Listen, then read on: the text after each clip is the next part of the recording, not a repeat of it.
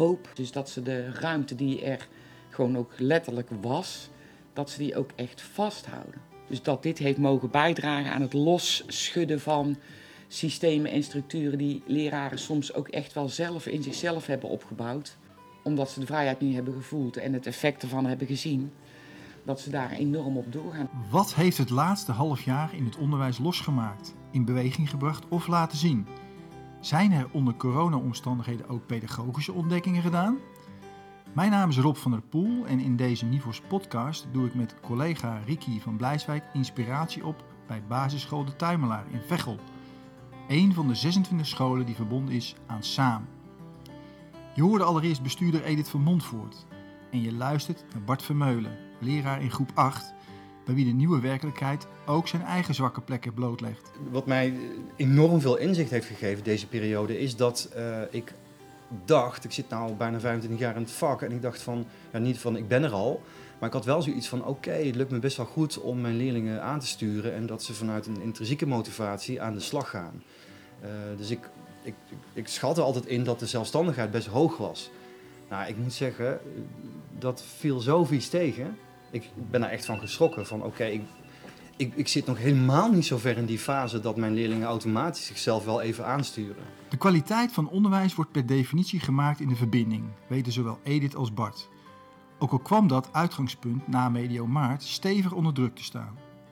Bij SAAM is, zo wordt duidelijk, alles in het werk gesteld om het contact te houden. Naar de kinderen, naar de ouders en naar elkaar.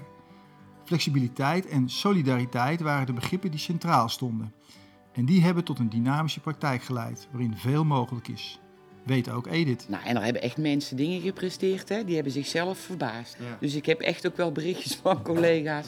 Ook mensen die bijvoorbeeld met pensioen zijn gegaan uh, vlak voor de zomer. En die, ja, het is best ontroerend als je dan hoort wat zij zeggen over wat ze toch in de laatste maanden van hun, uh, hun werkzaam leven nog even uit de digitale kast hebben getrokken. Terwijl ze zelf ook in de stand stonden. Nou, daar ga ik misschien allemaal toch niet meer zo aan beginnen, zal ik maar zeggen. Hè? Dus, uh...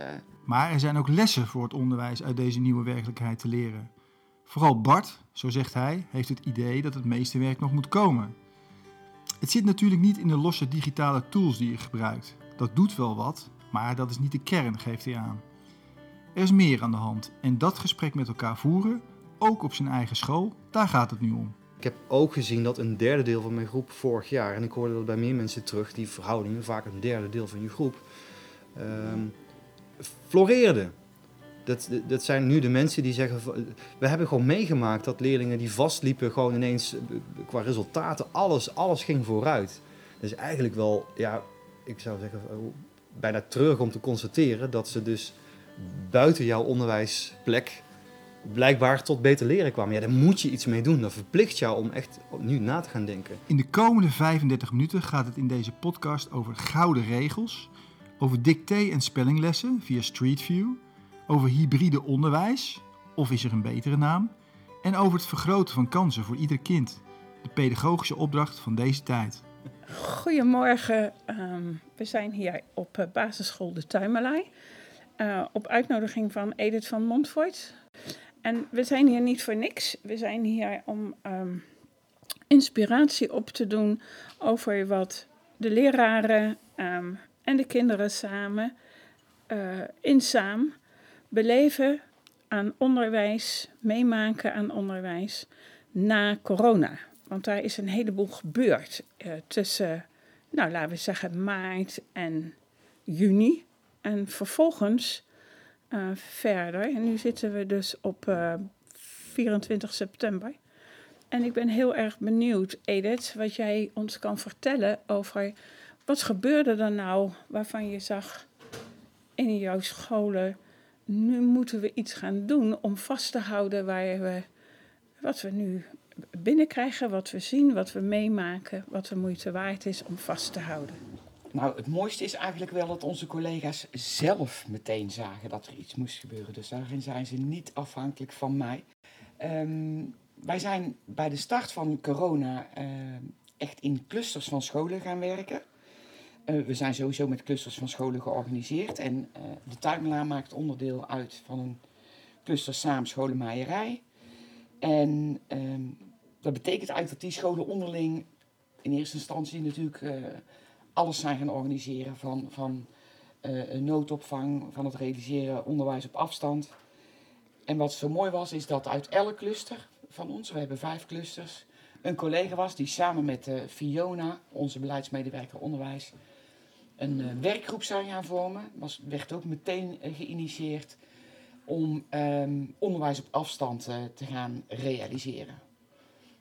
onder de kop, we stellen samen gouden regels op waarmee we dat doen. En in die eerste fase waren dat echt gouden regels in hoe zorg je dat je meteen verbinding hebt met uh, kinderen en gezinnen.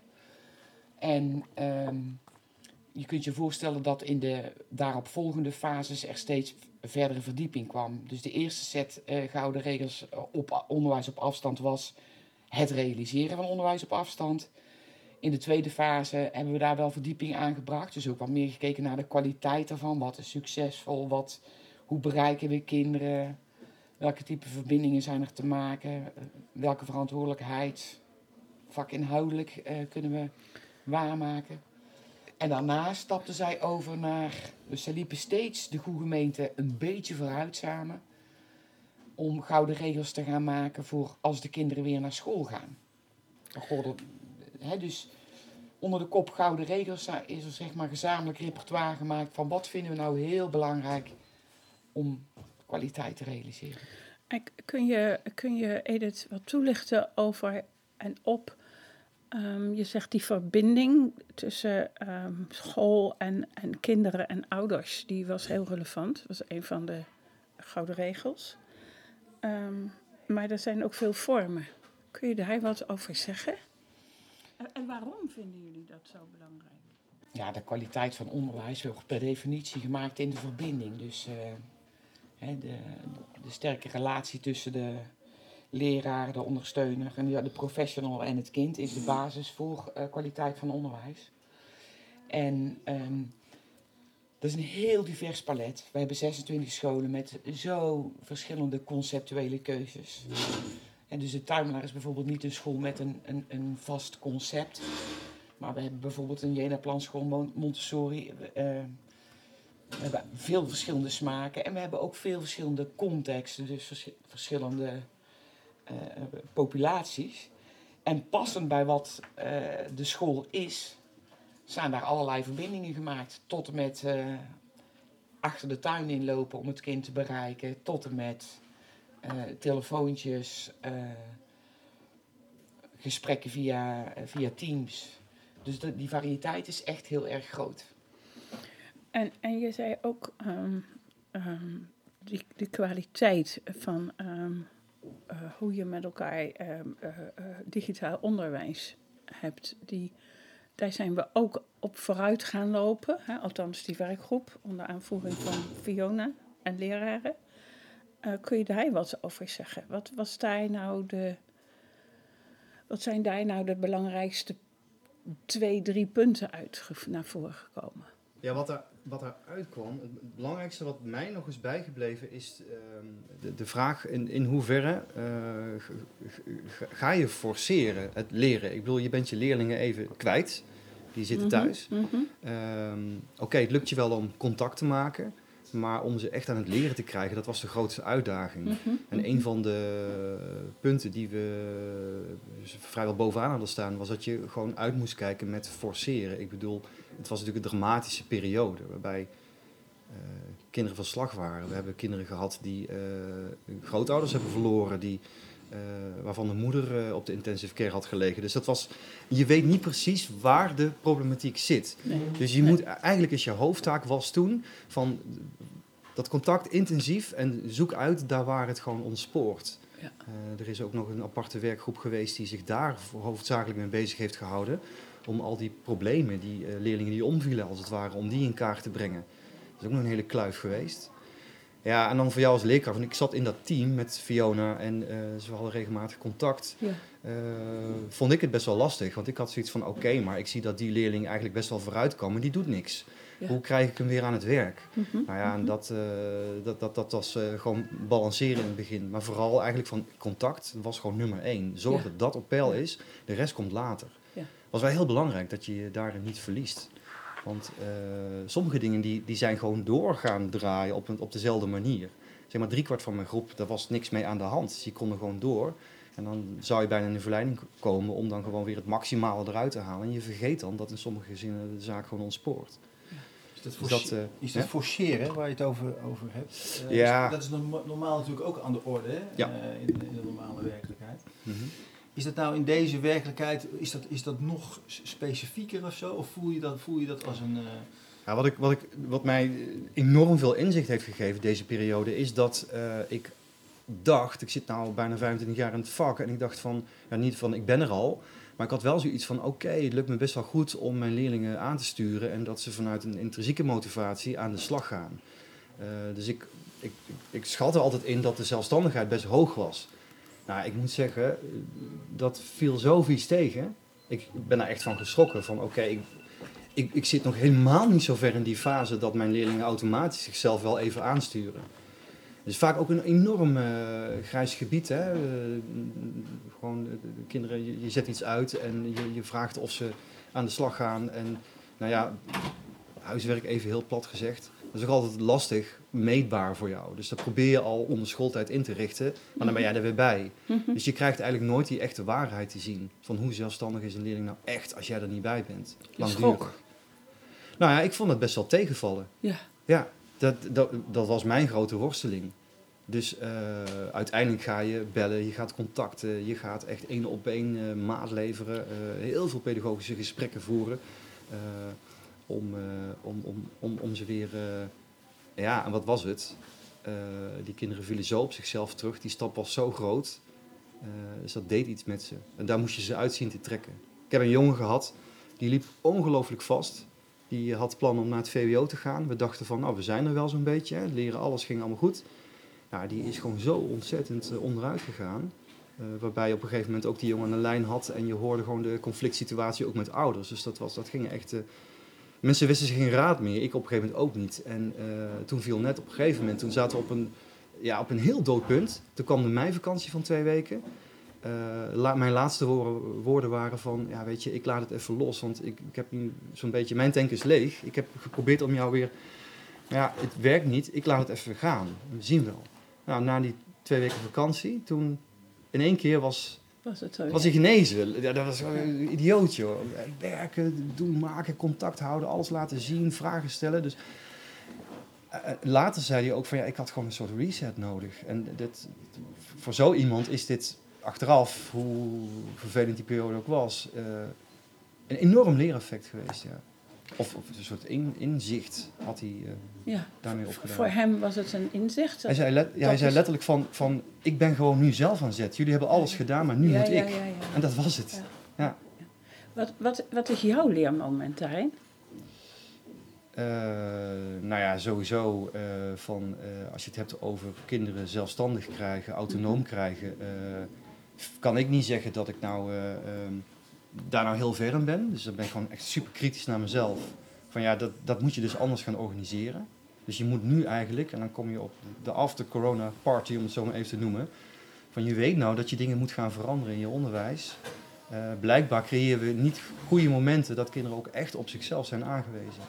Het is toch altijd kort even iets zelf doen, uh, je loopt weer rond te begeleiden.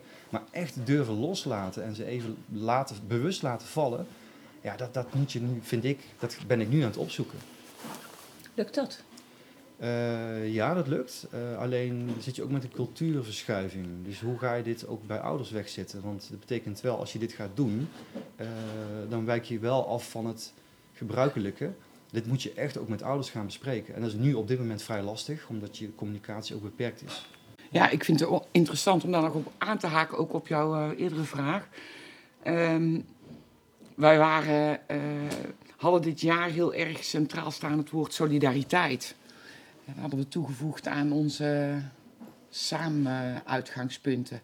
Hebben jullie wel iets van meegekregen? Uh, heel erg insteken op kansen voor alle kinderen. En daarmee bijvoorbeeld ook het afschaffen van die vrijwillige ouderbijdrage. Um, maar solidariteit heeft ook een heel andere betekenis gekregen. Dus uh, uh, was een enorme verbondenheid in de organisatie. Dus nou, nou praat ik even op het niveau van de professionals. ja, met groot wederzijds vertrouwen dat iedereen het beste van zichzelf gaf en zelf keuzes maakte in wat hij wel of niet kon. Hè. Uh, Bart maakte net ook duidelijk, de veiligheid heeft hier ook echt onder druk gestaan natuurlijk met zoveel zieke mensen. Um, maar die solidariteit die je eigenlijk ook in de klas hebt, of waar je eigenlijk ook de hele oudergemeenschap solidair wil maken aan kansen voor bijvoorbeeld die groep kinderen, ja, dat heeft natuurlijk een hele andere dynamiek gekregen. Want het zijn juist weer veel meer de individuele relaties met kinderen en hun ouders geworden in dat uh, onderwijs op afstand. Mm -hmm. Dus dat ook weer buigen naar. Um, nou ja, als het met één kind in de klas niet goed gaat, dan gaat het eigenlijk met heel de klas niet goed. Het commitment daarop maken met elkaar en ook ja, de rijkdom van zo'n groep en ook van zo'n groep ouders gebruiken om uh, kinderen als groep verder te brengen. Ja, daar moeten we nu ook hele andere vormen voor vinden. Daar spelen, en daar hebben veel vragen gespeeld. Bij jou uh, persoonlijk, bij veel leraren, alle leraren persoonlijk, bij ouders, bij kinderen.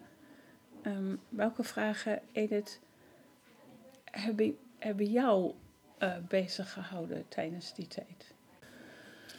Nou, als ik naar mijn eigen uh, collega's allemaal kijk, uh, hebben wij van begin af aan heel erg dat vertrouwen uitgesproken. En gezegd dat de situatie ronduit spannend is en dat iedereen moet doen wat hij kan en duidelijk moet zijn over wat hij niet kan en dat hij geen verantwoording schuldig is. Dus dat is eigenlijk een hele mooie motor geweest voor weinig vragen van collega's. Zij voelden de ruimte om. Um, en dan hoop ik dat ze dat altijd blijven voelen, de ruimte om, om uh, te doen wat ze kunnen. Uh, de vragen die wij uh, in, in hele grote getalen op ons af hebben gekregen, is de discussie die wij gingen voeren toen de scholen weer open gingen. En wij juist vanuit die pedagogische opdracht ehm, met die 26 scholen in die zes gemeenten, met al die verschillende contexten. En met de ervaring dat er steeds meer kwetsbare kinderen in de noodopvang kwamen. Van ja, weet je, het, het gaat over die professionele relatie tussen uh, kind en uh, leraar. Uh, dus wij gaan de kinderen iedere dag naar school laten komen. Nou ja, daar. Ehm, dat was wel een periode van stevige vraag. Ik moet er nu om lachen, maar er waren wel momenten dat ik dacht van, oh, was dus, het mijn zomervakantie. Ja. ja. ja, daar heeft gewoon heel veel uitleg uh, gevergd. Mm -hmm. um, en, en, en terwijl er eigenlijk niks achter zat, want ook wij hebben bijna op alle plekken kunnen waarborgen dat kinderen die ook naar de BSO moesten gewoon de hele dag dan op school konden blijven. Hè? Dus het werd heel praktisch van, uh, uh, gestuurd van jullie maken het onmogelijk voor ouders, et cetera.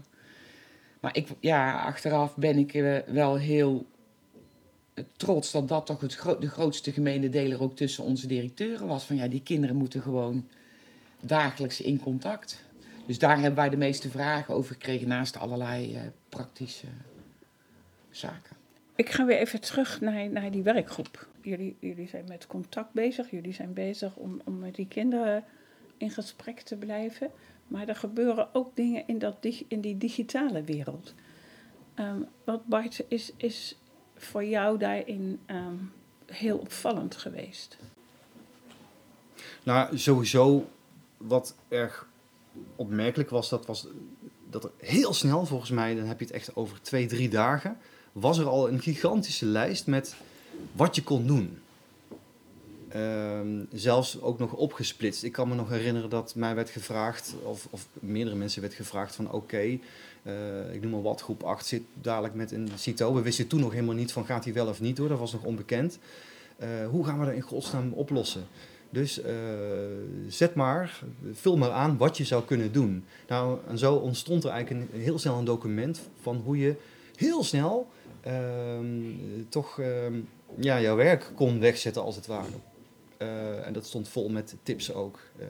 in zijn algemeenheid uh, was natuurlijk de, de grootste vraag bij scholen die een eh, ICT nog niet helemaal op orde hadden, of bijvoorbeeld nog geen communicatiemiddel digitaal, die nog echt werkte met ja, mailtjes sturen naar ouders.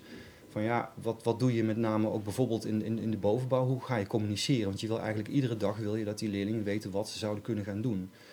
Nou ja, dus er vloog echt van alles. en dat, dat was zalig dat je ook de vrijheid. Ik denk, ik spring maar even van hak op tak misschien, maar juist binnen onze stichting was het zo mooi dat er ook niet meteen werd gezegd van we gaan het zo doen. Uh, ik ken stichtingen en die, ja, ik ken stichtingen en die zeiden van zo gaan we het doen en dit moet. Ja. ja, dat werkt heel verstikkend. En die, ik denk dat die, dat weet je nooit zeker, maar ik denk dat die de hele experimentele fase gewoon gemist hebben. Dus er was bij ons heel veel mogelijk.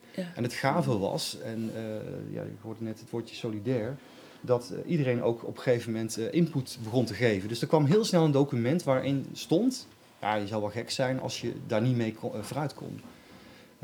en dan was het aan jou van, ja, wat ga ik eruit halen?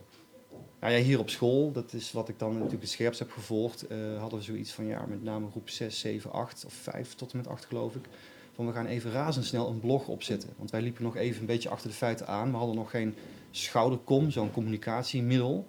Ehm, ja, nou ja, dat is in ieder geval een plek waar ouders snel kunnen zien zonder dat je hoeft te mailen van dit en dat staat op de lijst en dit, dit staat te gebeuren. Ehm, dat hadden we nog niet. Dus wij moesten nog iets optuigen. Ik geloof dat dat binnen een dag stond hier. Ja, dan is het gewoon elkaar tippen van ik weet wat, eh, kom eens meekijken, ik laat het je zien. En iedereen ook snel een akkoord opgeven. Nou, dan ga ik even overnemen, want ja, je wil niet daar drie weken mee bezig zijn. En het stond gewoon. Ja, dat vind ik dan bijzonder. Het, het, het krijgt het gevoel van het pionieren, het, pionieren, het uitvinden, het, de creativiteit wordt weer aangesproken. Nou en jullie kunnen dat met elkaar uh, in, in, in, zonder dat er kaders, grenzen zijn gemaakt. Ja, ah, er, waren wel kaders. Hè. Ik, eh, eh, en, en, en juist het woord kaders is, wij noemen dat wijzers. Ja, dat is ook allemaal heel discutabel over, voor de discussie natuurlijk. Maar uh, de verbondenheid van die mensen uit die verschillende clusters in de groep waar Bart ook in uh, participeert, was wel ook gericht van we moeten samen elkaar ook optillen.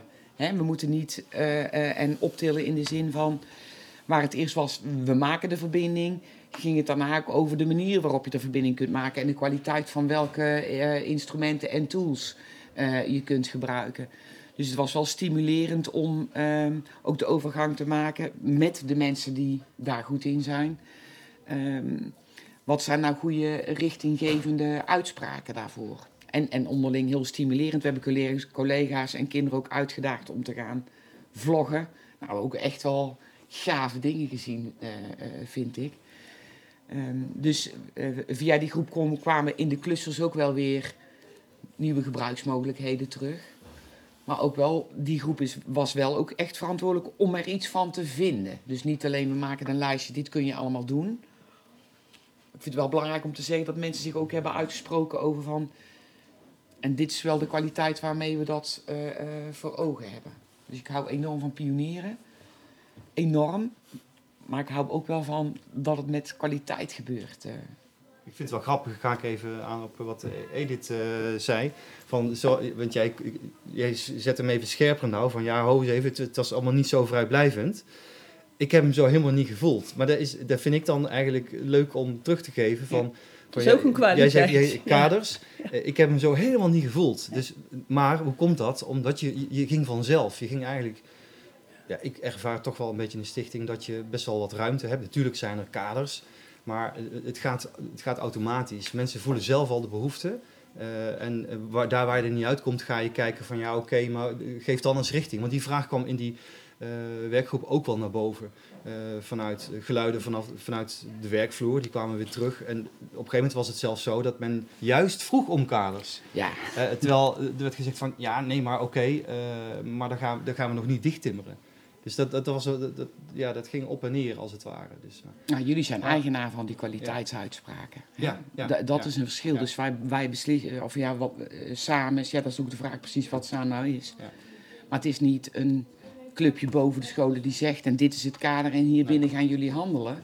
We hebben echt een paar uh, stevige inhoudelijke uitgangspunten. En we zeggen eigenlijk tegen iedereen, verhoud je daartoe. Maar jullie zijn de professionals, dus ja, ik verzin die niet. En daarom voel jij het ook niet. Maar het feit dat zo'n groep er is en dat Fiona daar veel tijd in steekt en dat ze het debat met jullie opteelt en dat ze. Mm Nou hoorde ik dat je, jij floreert, eh, floreerde toch wel een beetje in die nieuwe werkelijkheid. Jij ging als vanzelfsprekend, uh, uh, creëerde je allerlei, en met een aantal anderen. Je ziet dat, die, je zou bijna kunnen zeggen, in een soort flow kom je terecht. Mhm. Misschien chargeer ik een beetje, maar je ziet ook waarschijnlijk collega's die heel, moeite, heel veel moeite hebben in zo'n nieuwe situatie. Hoe ga je daarmee om? Hoe verhoud je je daartoe? Hoe... Ja. Ja, die, die probeer je, die spoor je op. Dus daar maak je wel contact mee. Dus uh, je taak is dan ook wel, uh, maar dat geldt voor iedereen die daar uh, dan lekker in floreert, van ja, probeer die mee te nemen. Dus die ga je contacten. Dan ga je zeggen van ja, weet je, ik, ik zie dat je, dat je vastloopt. Ja, maak een afspraak, kom jou helpen. Weet je, dan zetten we het samen op. Mm -hmm. Je zag ook dat niet alleen ik, maar er waren meer mensen die ook taken van elkaar overnamen. Het is prima dat je gewoon niet, niet, niet de vaardigheden die er zit gewoon verschil tussen. Digitale vaardigheden. Mm -hmm. Dus je zag ook dat uh, duo-collega's ook die taken naar zich toe trokken en ander werk bij hun dan weer neerlegden. Dus dat, dat, dat ging wel redelijk automatisch. Ja, je houdt altijd wel een paar mensen over die, ja, waar het gewoon minder bij loopt.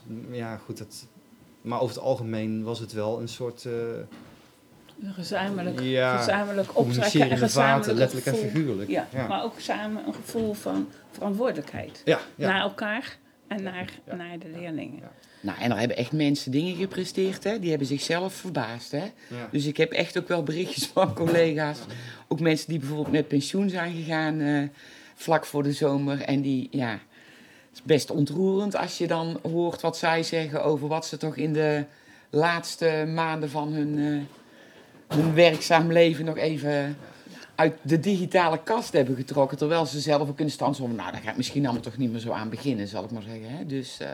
Kun je daar wat voorbeelden van geven, uh, Edith of, of Bart? Kun je, kun je aangeven, nou, hier, als ik erop terugkijk, is dit nou zo'n gouden moment? Naast al die andere gouden momentjes. Ja, ja ik heb een leuk voorbeeld. Uh, ik, ik was, op een gegeven moment had ik eens loopneus. Dus ik uh, was ook aan de beurt om uh, thuis te blijven. Uh, ik had mijn testresultaten nog niet binnen. Ja, dan komt toch die dag dat je er gewoon niet kan zijn. Dus dat is al een idiote situatie, want je hebt feitelijk niks. En toen heeft een, een, collega van mij die is ingezet om in ieder geval bij die groep te zijn. En toen hebben ik zat hier in een grote zaal. Um, en daar hebben we de digibord ingereden. Kinderen zaten daar. En toen ben ik vanuit thuis heb ik, ben ik ingelogd via Teams. En uh, toen heb ik een dicté gegeven. Dan zijn we door de Albert Kuipmarkt gegaan in Amsterdam.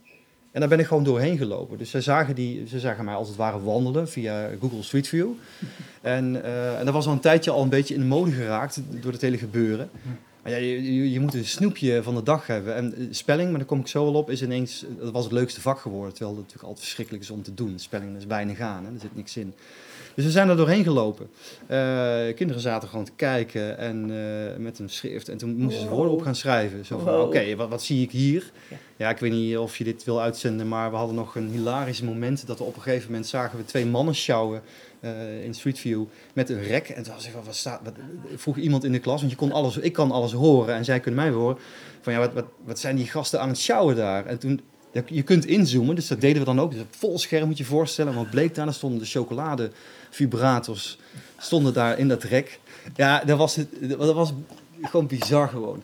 Ja. Ik heb er niet gezegd van schrijf maar op chocoladevibrator, dat dat een van de woorden is. Want die plukten wij gewoon weg daar. En dat, dat was gewoon heel mooi. En zo zijn we eigenlijk door die Albert Kuipmarkt gewandeld. Ja, en weet je, het werd steeds gekker, want op een gegeven moment toen, uh, ik bedoel, ik ging sowieso heel veel wandelen in die tijd.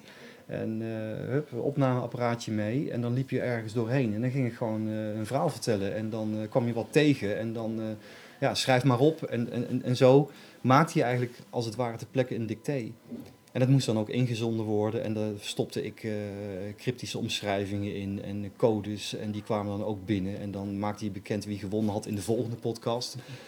De, de conclusie, vooral podcast was heel interessant. Omdat dat snel te maken is weinig tijd, je hebt het zo geüpload. Uh, dus, uh, ja, op een gegeven moment ging je daar alle, allerlei geintjes mee uithalen. Maar gewoon een, een, een juf die zegt um, in de relatie met een groep... ik ga gewoon lekker voor de camera zitten voorlezen. is toch ook gewoon heerlijk. Hè? Ja. Gewoon een heel mooi boek gaat voorlezen. Ja. En dat kinderen thuis gewoon hun eigen juf hen zien voorlezen. Dan denk ik, ja... Dus uh, in al die variëteiten zijn die dingen gebeurd. En je steekt elkaar daarin ook aan. Dat is zo geweldig. Ja, dat is Dat de een ziet dit en de ander denkt, ja. oh, dan kan ik dat. En, ja. en, en, waardoor die kinderen ook meegenomen ja. worden. En, zoals jij zei net, opgetild wordt de kwaliteit. En, en de, ook wel, de, zo voelt dat nu, de onderlinge verbondenheid. Ja. Het, het samengevoel komt dan eh, weer. eh, je staat ergens voor en je doet het dus ook. Je voelde bijna op een gegeven moment een soort eh, gezonde concurrentiestrijd.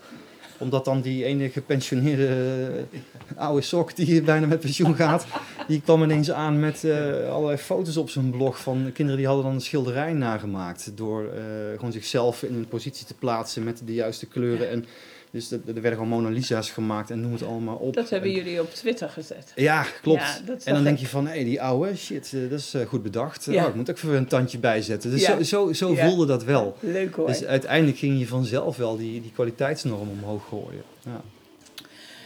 En dan wordt het zomervakantie. En in die tussentijd hebben jullie een aantal ervaringen opgebouwd. Op allerlei niveaus. Eh, op het niveau van de verbondenheid, hoor ik. Op het niveau van hoe gaan we met elkaar om? Ehm, hoe leren we van elkaar? Op het niveau van, hé, hey, wacht, daar zit iemand die, die, eh, die kan dat niet.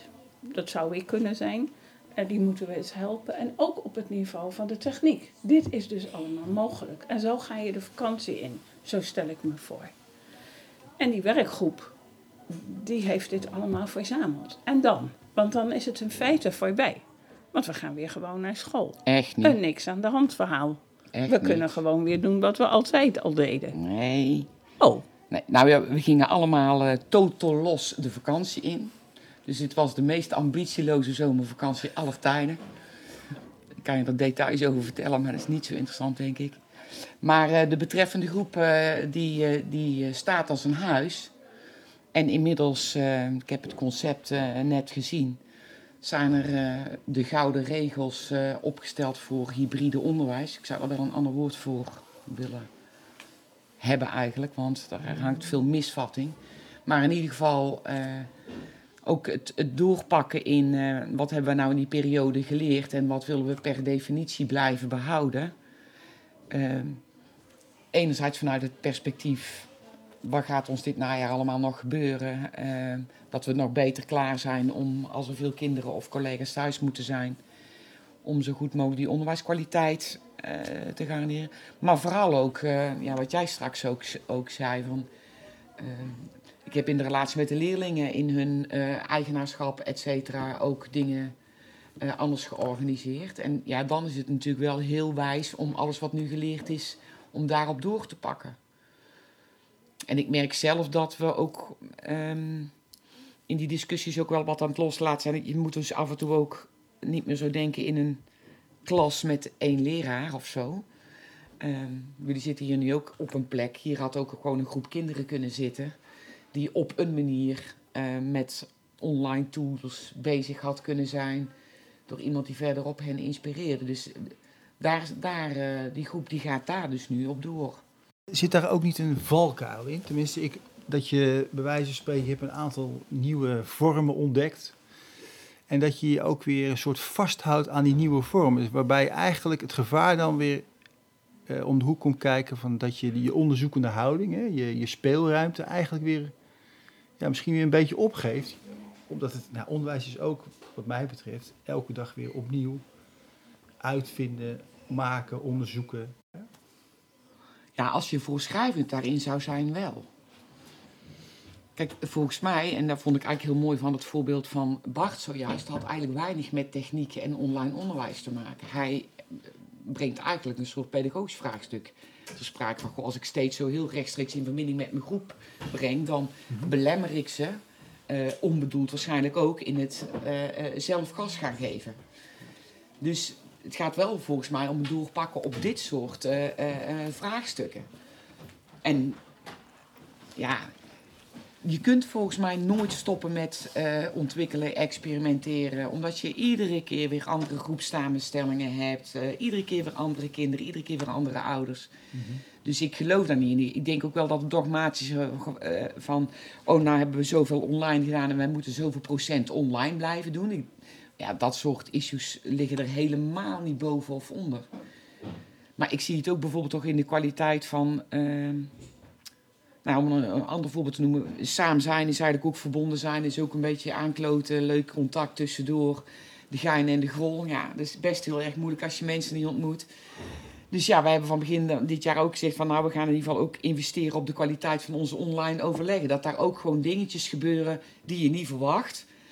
Ehm, omdat we op moeten houden met wat te zeggen wat we allemaal zo missen. Want ja, dat kunnen we blijven zeggen. Maar ja. dat levert alleen maar frustratie op. Dus bijvoorbeeld onze bijeenkomst met de nieuwe collega's van Saam. Ja, dat was gewoon uh, twee uur fantastisch wat we via Teams allemaal hebben gedaan. Uh, van heel serieus tot uh, nou ja, belachelijke quizjes tot ja. et cetera. En volgens mij is dat ook een beetje dat je gewoon de kansen uit de periode vasthoudt. Niet zozeer in de, de voorschrijvende zin, maar... Ja.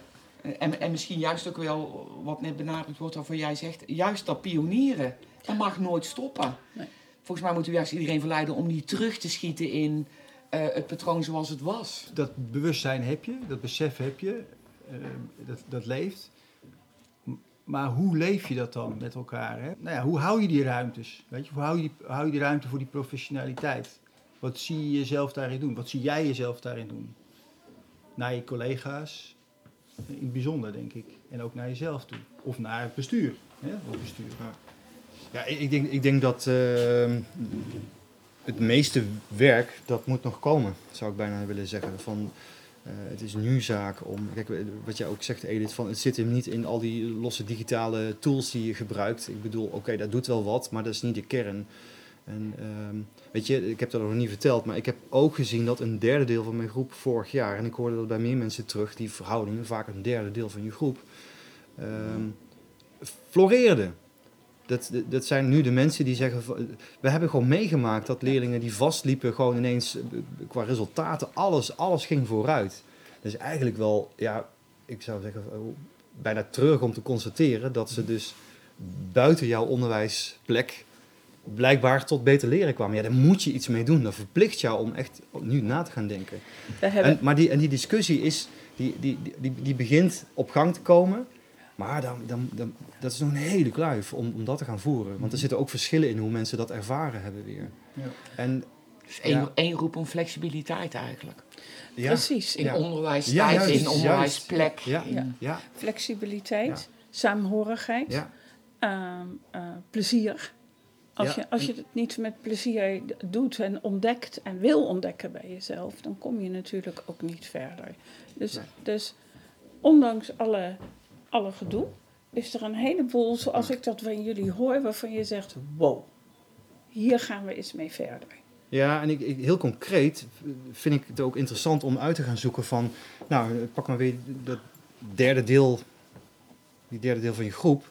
Die kinderen die willen eigenlijk die, die, die willen van die ruis af. Ik bedoel, als je je gewoon heel simpel voorstelt, je zit met 24 tot weet ik veel tot 30 leerlingen in een lokaal. En um, dus altijd met hoe meer mensen je bent. Hè, denk maar aan een grote familie die op een gegeven moment ergens op het terras moet gaan zitten. Dat duurt altijd eeuwig voordat iedereen zit. Terwijl met z'n tweeën dat ploft, dan zit je. Dit, zo werkt dat ook met gewoon een groep natuurlijk. Dus het is heel simpel. Nou, die ruis die, die zorgt ervoor dat uh, jouw kans op leren gewoon wat kleiner is. En hoe krijg je dat nou georganiseerd dat je dat gaat weghalen. Hoe kun je nou die leerlingen die bereid zijn van ja, maar ik heb meer behoefte aan, uh, aan, aan, zelfstandig leren. Ja, daar vind ik dan wel zelfstandig klinken van zoek het zelf maar uit, helemaal niet. Maar hoe kun je nou bijvoorbeeld een opdracht weg gaan zetten of een taak gaan wegzetten, waarbij je ze echt ook even los kan laten. Dat het geen verschil meer is als het ware van of ze nou hier of thuis zitten. Uh, ze nemen echt afstand even van je gaan ploeteren. Het is ook belangrijk dat ze dat gewoon leren. Ja. Dat, daar zat misschien wel de behoefte. En dat ze gewoon die rust uh, krijgen om dat uh, te doen. En niet met...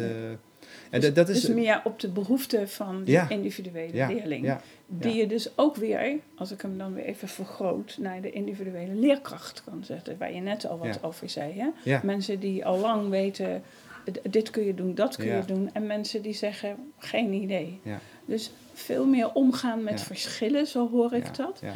En, en de nieuwsgierigheid zoals je uh, uh, dat aangeeft, van, daar, daar moeten we wat mee. Op het pedagogische vlak, wat jij net ook mm-hmm. zegt, want het is puur een pedagogische vraag. Wat heeft dit kind nodig? Um, maar ook op, de technische, op het technische vlak. Um, Edith, nog een laatste vraag aan jou. Um, wat hoop je? Wat is jouw stip op de horizon? Ehm, los even van, er komt misschien nog weer zo'n tijd aan en dan kunnen we, uh, hebben we alle middelen die we, die we nu hebben en alle ervaringen die we nu hebben. Wat hoop je wat er, nou laat ik zeggen, als we volgend jaar hier terugkomen? Hoe ziet het er dan uit? Wat jou betreft, wat hoop je? Ja, ik hoop dat, uh, analoog aan wat Bart zegt, wat die kinderen gunt, dat onze professionals komend jaar in dat eigenaarschap, in dat, uh, ik vind het trouwens ook een moeilijk woord, eigenaarschap, uh, in hun autonomie, is misschien beter, uh, echt de, de ruimte pakken die zij willen om de, ja, de verbinding met ieder kind aan te gaan en zich verantwoordelijk te weten om voor dat kind te doen wat nodig is. Dus dat ze de ruimte die er gewoon ook letterlijk was, dat ze die ook echt vasthouden. Dus dat dit heeft mogen bijdragen aan het losschudden van systemen en structuren die leraren soms ook echt wel zelf in zichzelf hebben opgebouwd. Ehm, omdat ze de vrijheid niet hebben gevoeld en het effect ervan hebben gezien. Dat ze daar enorm op doorgaan. Dus dat, dat uh, ontwikkelingsgerichtheid uh, groot is. Wat, wat vraagt dat van jou, specifiek van jou als leider? ja, ik denk dat ik dat niet vaak genoeg kan uitspreken of zo. En applaus geven, dat probeer ik ook uh, impliciet of expliciet te doen aan alle mensen die uh, nou ja, iedere dag ook inderdaad het beste van zichzelf inzetten om die kansen voor kinderen groot te maken. En die opdracht kansengelijkheid is gewoon de allergrootste opdracht. Nou ja, deze tijd heeft er in mijn beleving ook aan bijgedragen dat mensen ook weer de ruimte ervaren om daarvoor te doen wat nodig is. Althans, dat hoop ik.